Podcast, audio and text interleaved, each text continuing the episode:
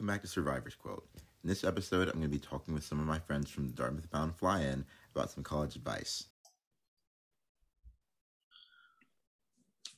Alrighty, so hey guys, this is Survivor's Quilt, and I have a couple of my friends from Dartmouth Bound on with me. So I'm going to do a couple introductions, and we're going to start with Emma.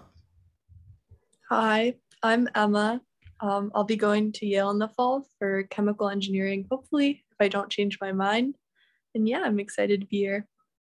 All right, Colin, you're next. Hi, everyone. I'm Colin. I'm going to Columbia in the fall, and I'm going for biochem on a pre-med track. All righty. And Isha, you're up next. Hi, everyone. My name is Isha, and I'm in Princeton in the fall, majoring in some sort of engineering, but not really sure which one yet.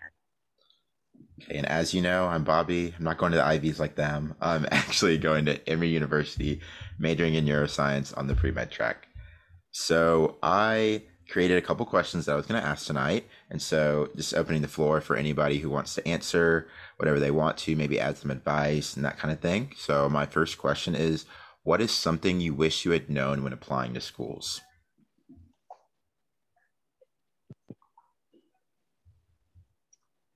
One thing I will say I wish I knew was that this process does not define you whatsoever, and school not accepting you isn't anything against you. And that's something that like a lot of people will tell you, but it's not something that really clicked until after the process for me, because I was deferred from Harvard, restrictive early action, and that completely like, of course, double guessing everything I did. Oh, I'm just not good enough. Should I cancel all the rest of my applications? And that's something that if you can just get it in your head ahead of time, that is not you. And of course, there's plenty of other qualified applicants, then that'll help you go a lot further and not be as stressed about the process. I completely agree, because I applied to tons of schools and I was accepted to about a little bit less than half. And so that took a toll on me, like at the end when I was thinking, I was like, dang, like what should I have done? Like what could I have done? Was I just not good enough? Kind of like you said. And so I kind of had to like check myself and be like, look, just be happy with what you have. Everything happens for a reason. And you know, we did our best. That's all that matters. Yes. Yeah. And I feel like you've been piggybacking off of that, how you guys were specifically mentioning like early action, REA schools, like etc. I don't know, I wouldn't say that they reject more people, but I think it's very common to get rejected or like deferred from your EA or your REA and then feel really, really bad because you're like, oh, that's the first school I applied to. I just got rejected. But that does not speak anything to where you can get in. It just honestly is chance. Like the fact whether or not you got into your early action or REA school is not going to affect your other outcomes. Like don't stress about it, because I know I didn't get into my REA school and I was like so terrified. I was like, what if I'm just not good enough for any schools? And like kind of spiraled into this really bad thought process. But then like looking back onto all the other schools I applied to and where I got in versus where I didn't, like it had no effect. It was just that one school, you know, wasn't meant to be. Mm-hmm. Right. Yeah, that was literally my exact, like that was the entire story of my application process. My REA school had been my dream school for since middle school, and I could not bring myself to even think about not getting accepted. And so when I got rejected, that set the entire tone for like my entire senior year. And looking back at it, I just looking back at the process, it's just because of my mindset, I just senior year event that I could have enjoyed at the present with my friends who I'll probably like never see again, just because we're so far away or we won't have the same bond. And so like, don't let, even though college applications are so important, it should never become a part of your life that kind of overshadows other relationships that you have, which I let that do for me. Exactly. And like all of y'all, like I did not immediately get into my EA school and I got deferred, kind of like Colin, and I was just like shaking. I was so upset. I was like, I'm not even going to get into this school, and this isn't even one of the most competitive ones that I applied to. Like I was just in a lot of doubt. And so like y'all, I just kind of had to like take a step back and just realize like this isn't the end of the road. This is only December. We have a long way to go from here. Yes. And so you just have to keep going. And so my next question is, what is the regret you have now after the application process? I have several regrets. I am going to start with that. One of the main ones, I will say, it goes off of the same line as I was saying before about the questioning yourself in your applications after REA rounds. So after my REA school, I was trying to look at my application, trying to change things. And I changed things that I didn't even need to change. And I guess one of the big things that I regretted is how I changed my application. So I'm a very STEM-focused, STEM-heavy person. I have a lot of STEM extracurriculars, but then I also do have some interest in policy and public policy and public health and things like that. So when I changed my applications, I made them much more half STEM, half public health instead of it just being STEM. And while I did get into like a lot of my, while I did get into like schools of both types of applications, and it didn't really affect in the end, I wish I would have been more true to myself during the process, so that even when I did get rejected, or if I did get waitlisted from a school, I could say it was me, it was, I did what I could do and that school wasn't right for me, instead of saying, if I could have been myself, would it have helped more? Yeah, I had a very similar like outlook, but in a totally, it was the completely opposite way. As I had said before, my REA school, I was like obsessed to the point where I was super unhealthy with like getting in, to the point where, you know, I had heard that the school liked a lot of like quirky applicants. So, and I'm not that type of person. And so I kind of shaped my essays and such to be in a way that kind of hinted that I was something that I wasn't. And that was such a big mistake. And I guess that kind of also reflected in the result I got back. There were probably other factors as well. But really, after that rejection, I kind of put myself out there, like being my true honest self, to the point where I was like, you know, if you want to accept me, or don't, like, this is who I am. And I think those are the schools that I succeeded at the most. And so even if you like, my biggest regret was like, trying to conform to someone else, like to this identity that a school has so that I can get in. And I think that schools can sense that, even if you don't think they do. I feel like schools can like sense that. So it's just better to not have any regrets and really put yourself out there instead of like this facade. I absolutely agree. I think the admissions committees have like been working for so long that they can tell like when someone's embellishing and when someone's like actually being their true self.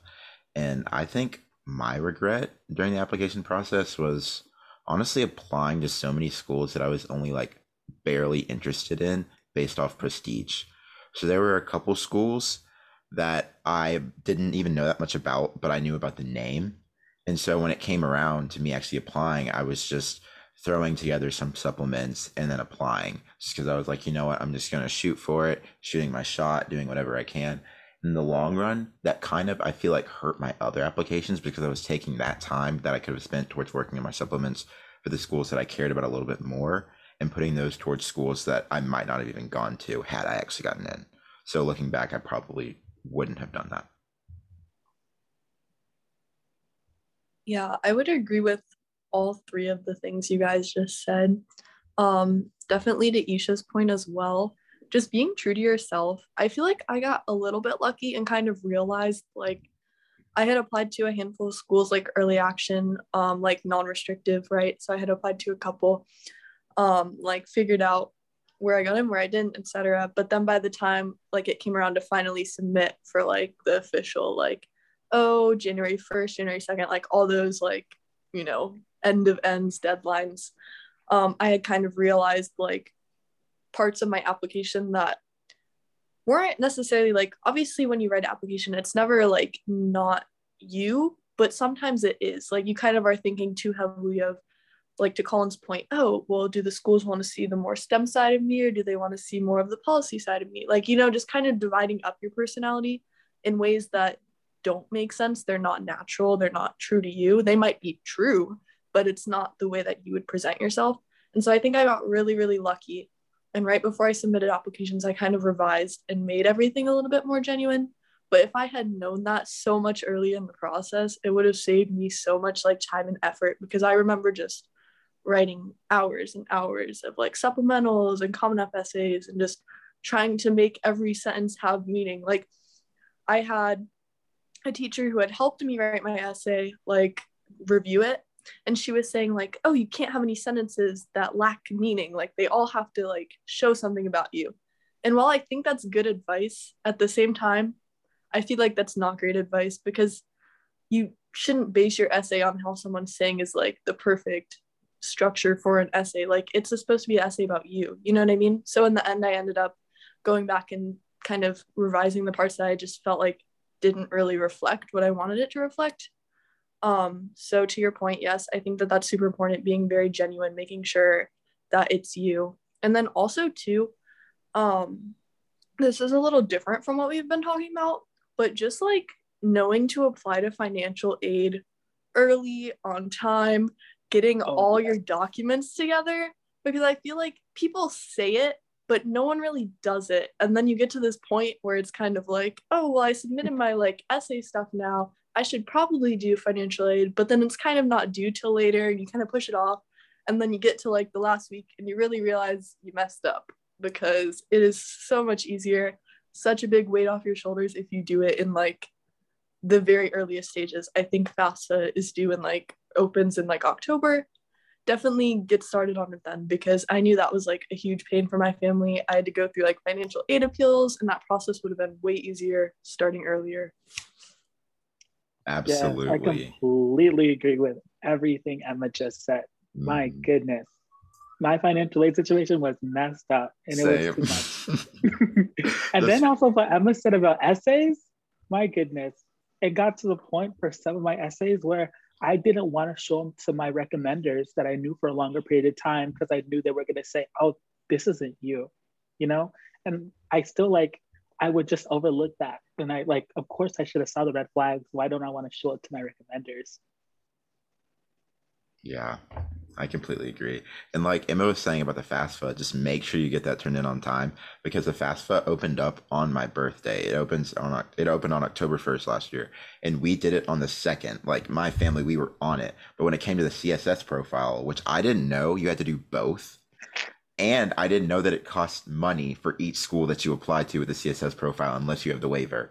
So we were pumping out like $17 for each school, and we ended up having to pay for like 12. And I didn't even know that at the time. So I got the CSS profile turned in way later than I did the FAFSA. It was a big mess. I was even thinking like later on, that's another thing that I regret. I was like, what if I didn't get into some of these schools because they looked and they were like, look, he didn't even meet the deadline for our financial aid. Why should we even let them into the school? And so one thing like that is just like, make sure at the end of the day, if you get rejected from a school, you're not thinking, was it because I didn't turn my financial aid in on time? Like just make sure that you do everything that you can, so that like if the worst case scenario happens in your situation, that you know that you did your best and you put your best foot forward, and that it's not something as simple as putting in your tax information. Okay, but tell me why. I know I referenced the FAFSA earlier, but it was the CSS profile that really was giving me crap. It's just, it's so difficult to, like the platform for it is not user friendly. You have to like log in as a parent, as a student, and it just doesn't make sense. So especially if you have like separated parents, like I'm in a different state than my dad. And like trying to explain to him, we had to join a Zoom meeting, and I had to like screen record to like lead him to each step. And even then it was like just a hot mess. And I submitted that formally, and a couple of the schools I got waitlisted at where my CSS was late. And I'm pretty sure that the reason I was waitlisted was more related to my financials than like my actual application. Obviously I couldn't tell you like for sure, but I definitely felt that that was like a big issue. Yeah, we just don't like the College Board in this establishment. Just abolish the College Board at this point. Get rid of it. Okay, yes. So the next question is, what are you looking forward to the most in the fall? So it could be like your city that you're going to, the people that you've already met, your classes that you're excited to take, anything like that.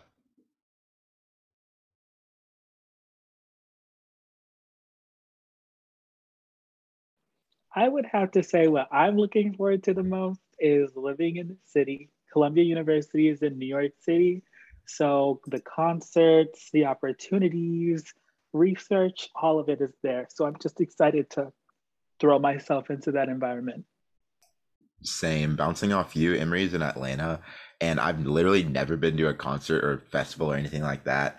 And I'm supposed to be going to Music Midtown in September. I actually might be getting a refund on my ticket because I'm scared of Delta, and I saw what happened at Lollapalooza, and I'm really not for it.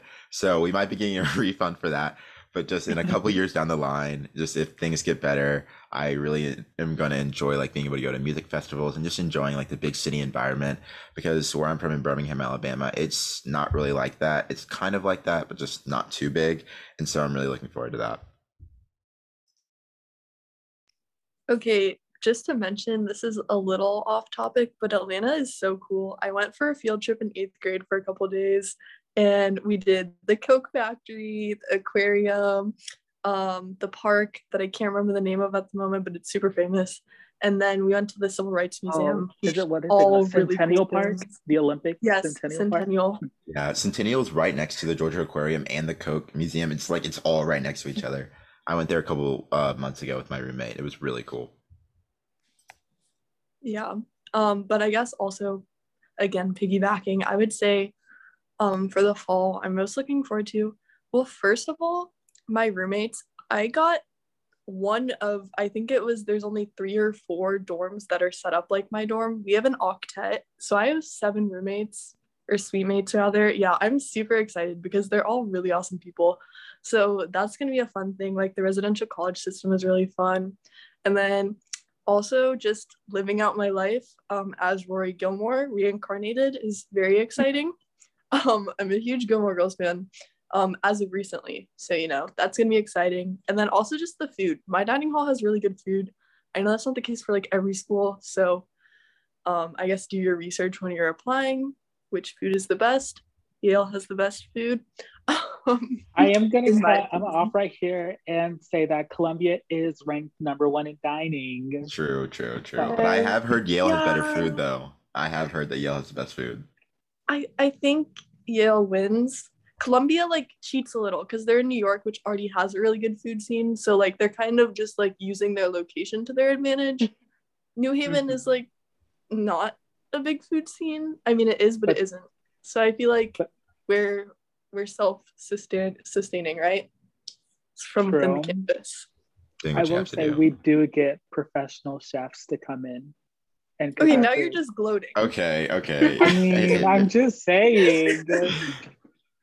I've literally heard mixed reviews about Emory. Like I've heard from some people that it's really bad. I've heard from some people that it's good. So we're going to get to campus and we're going to see. I'm sort of picky, but if it's food that I like, I'm not picky. So we're just going to see how it tastes. I'll give the podcast an extra updated review once I get there. Yeah, definitely future episode idea. Rating dining hall food with different people from different schools. Yes. The amount of stuff everyone knows about their college is kind of crazy. I feel like I don't know anything. I just kind of picked a school and I haven't really been I don't really know anything about like the food. I haven't even talked to my roommates yet. I don't know if that's right or not. You're going in blind. I know, I am. I have like neutral expectations. Mm-hmm. And yeah, so I really don't have any. I'm just like looking forward to like college, I guess. I don't really have anything. It's like, it's kind of weird. Even when I made my decision, I didn't really. I just like visit each campus and I'm like, oh, this like the vibe is cool. So I'm just gonna select. Like I didn't really look at anything else. So now I feel like super underprepared when I hear everyone talking right now. But yeah. Hey, you know what? Going in blind can be pretty good because what I've learned is the more you know about the school, the less you start to like it. Because Emory is hitting me with like Canvas modules that I have to do, peer advising meetings that didn't even really seem to help me. Just like a lot of different stuff, like placement tests and everything. And I'm just like, okay, can I just get to campus already? Like, can we just go ahead and start? And it's a lot, but it's going to be a really fun time. And so you're going to get to figure everything out. It's going to be great. Yeah. All right. So my next question is, How did you approach the application process? I think we've already talked about that a little bit, but did you have any older siblings or other people that could have provided advice for you? One thing I will shout out, I don't have any older siblings, anything like that. I did have a Matriculate advisor. So look at programs like Matriculate, like College Point, where you're partnered with an advisor, because that is a current student going to one of the schools that you like, and they help you out with your applications. They tell you what they did and they're a current student. So your process is going to be similar. And of course, they could be going to one of your dream schools. So I definitely would look into getting an advisor to Matriculate. Of course, there's GPA guidelines, there's family household income guidelines. So if you fit in that bracket, I would definitely check programs like Matriculate out. One thing I will say, further off of that, when it came to my applications, I'm a very bad procrastinator. And I didn't complete any applications. I didn't start any applications until a week before their deadline for any school. And I applied to 27 schools. So like, imagine January 1st, January 2nd, January 3rd, all those days where 14 schools were due, like a million schools. No bueno, hated that so much, but it worked out in the end.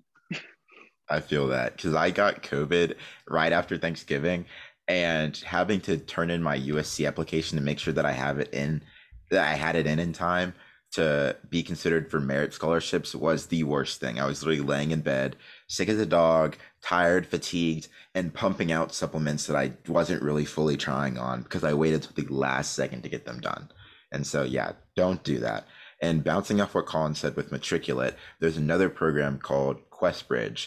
And so, like Colin said, there are also like GPA guidelines, family income guidelines, things like that.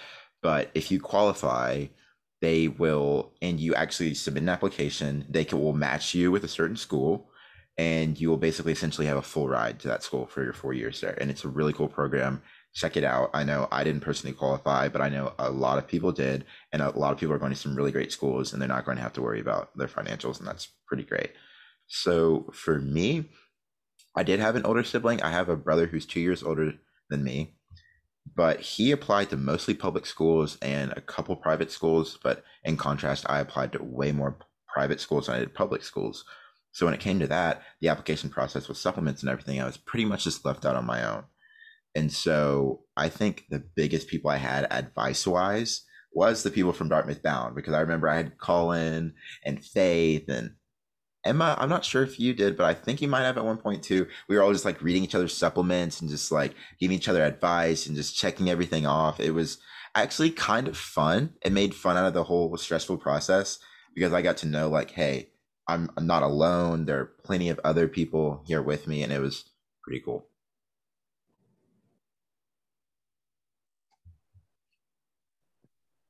Yeah, for me, I know a lot of people say that, you know, your guidance counselor isn't usually the best resource, but he was one of like the greatest help.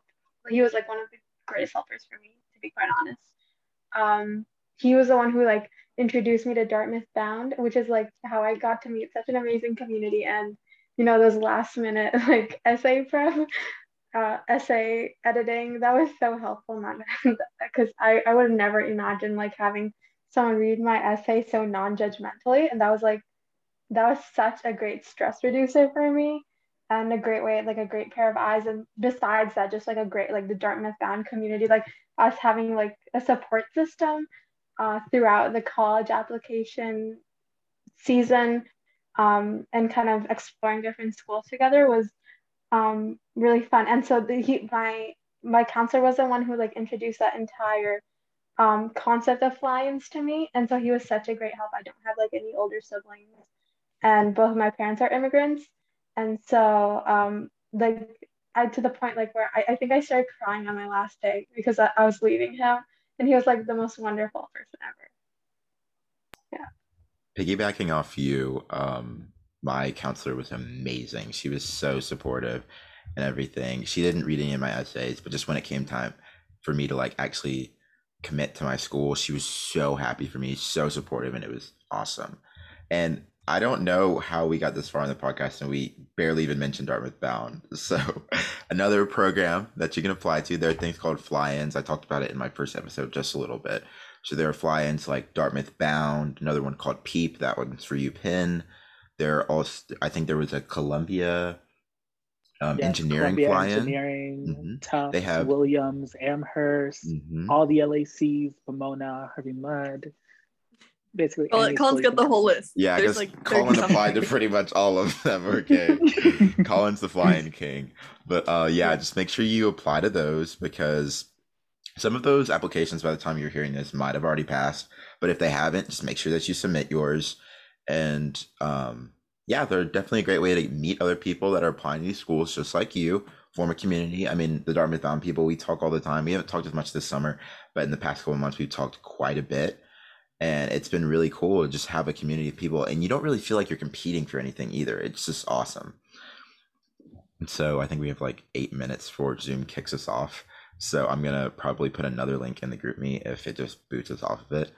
But I think the last question I have is, what were the most important factors for you applying to schools and narrowing down your final choice? The most important factors for me, price of attendance. I wanted to get out of the South. Basically, what kind of degree and how renowned the school was for my major interests. So that would be being pre-med, and then also interest in biochem and other opportunities like the student life. Those were the big four for me. I like how you have that like so well organized and thought out. Whereas me, I just kind of made a really big list, realized that like 30 or 40 schools was too many, and then just started cutting by like, the reasons could be like the most ridiculous reasons, like, oh, I don't like that city. Their mascot isn't a fun animal, or like, which I don't recommend. I literally do not recommend. And I mean, also these were all like really good schools. So like I picked a bunch of schools that I knew were good for what I wanted to do. So I guess I did narrow them down by that. But then like when I realized I had too many, like some of my reasoning, because we had the COVID year. So I guess it's a little bit unique compared to other years, but typically you can go visit campuses, which kind of gives you a better feel. And that's what I had been planning on doing, taking a little like week-long trip in the summer to tour some schools, because a lot of them are concentrated up in the Northeast. Obviously there's schools other like elsewhere, but like for what I wanted to do, where I wanted to go, I kind of knew I wanted to be up in that general area. And then when COVID hit, realized that was not an option. And then kind of just did a lot of scouring on the internet, a lot of kind of probably not the best like decisions. I wish I had looked more so at like financial aid and like what types of programs. Like there were a handful of schools that I applied to that like didn't even have my major. I just applied because I liked the like vibes of the school, but that didn't make sense, because why would I need to major in physics if I wanted to do engineering? And there wasn't really a true engineering track at that school. Like I regret a lot of some of the schools I applied to, because I think I applied to like 23 schools, and some of them really didn't align with like anything I wanted to do, which yeah, don't recommend. I like Collins way better. Absolutely. My first thing was, if you didn't have the neuroscience major, you're booted off my list. You're done. It's over. But then my second thing was price of attendance, kind of like Colin. I needed a school that wasn't going to make me break my bank before med school. So it needed to be relatively cheap if possible. And I also wanted to get out of the South. Did that actually happen? No. But to my next point, I did want to go to school in a big city. And so Atlanta basically checked off all the boxes with financials. They had neuroscience. It was a big city. There's a lot of stuff to do. Really great academic school. They call it like one of the Ivies of the South. So I was like, yeah, this is awesome. Perfect. So that was pretty much just, it booted all the other choices and just blew them out of the water. Yeah. Also, to your point about financial aid, I will add, for me, the only reason I ignored it is because I had too much faith in financial aid. Like I just assumed like, oh, my family's low income, I'll get the aid. But definitely don't go in with that mindset, because I, like I mentioned earlier, I had to appeal twice. Still don't even have necessarily like as much aid as I need, definitely in a good situation. Like it's not as bad as it could be, but that is something that I wish I had thought more so ahead about, because I really just had too much faith. But yeah. Yeah, absolutely. One reason why we kind of tolerate the College Board is they have financial aid calculators for certain schools on their website. I know a lot of Ivies have them. A lot of other private schools do it too. But if those schools don't do the College Board, you can also go on their website and see, because I think Harvard has their own. And so just make sure you look, because some people see, oh, it's $70,000 a year. There's no way I can afford that. Harvard was actually going to be my cheapest school had I gotten in, just based off their financials and their endowments and everything. So just make sure that you look. And that's cheaper than Alabama, cheaper than Auburn, cheaper than all of my state schools. Just make sure you look. And then if they don't have them on their website, also look up MyinTuition. That's another website that has like almost all of the really selective private schools on there. You can do theirs, and it follows the same format for every single school. Very simple, takes you less than 5 minutes to do. You can get a good estimate for how much your school is going to cost. And for me, I think Emory had theirs on their website, and I did their MyinTuition. And after I got my financial aid back, it actually turned out to be cheaper than what the MyinTuition said. So just make sure that you go and check that. Okay, so we got about 3 minutes left. So if anybody wants to make any final remarks or give any final piece of advice, be good. This is kind of cheesy, but be yourself, you know? This Absolutely. Is your one undergraduate college application process. Like, it's very hard to enjoy the process, but make it something memorable. Like, it was a stressful process, but I can remember having on some Christmas tunes, sitting at my laptop, and that was a great experience. As Isha and Bobby and Emma were saying, how we were all on Zoom, helping each other with our applications during Dartmouth Bound and after the program, just all of that. Like, at least try to put some fun into the process for yourself, so it's not totally draining. Put some light in your life. I love that. Because especially after the process too, you have to make sure to take some time for yourself and just relax. You're done. At the end of the day, you're graduating high school, you're going to college, no matter where you're going, and all schools are good schools. Don't let anybody like tell you otherwise. Whatever school you're going to, it's for like whatever, everything happens for a reason. You're going to the best school for you, and you're going to do great. Just do the best at whatever school you get into. Yeah, I think I heard this advice in the beginning of my college application season, and I took it too lightly, but I really suggest that whoever listens to this like really like ingrains this, is that the college you end up at is the college for you.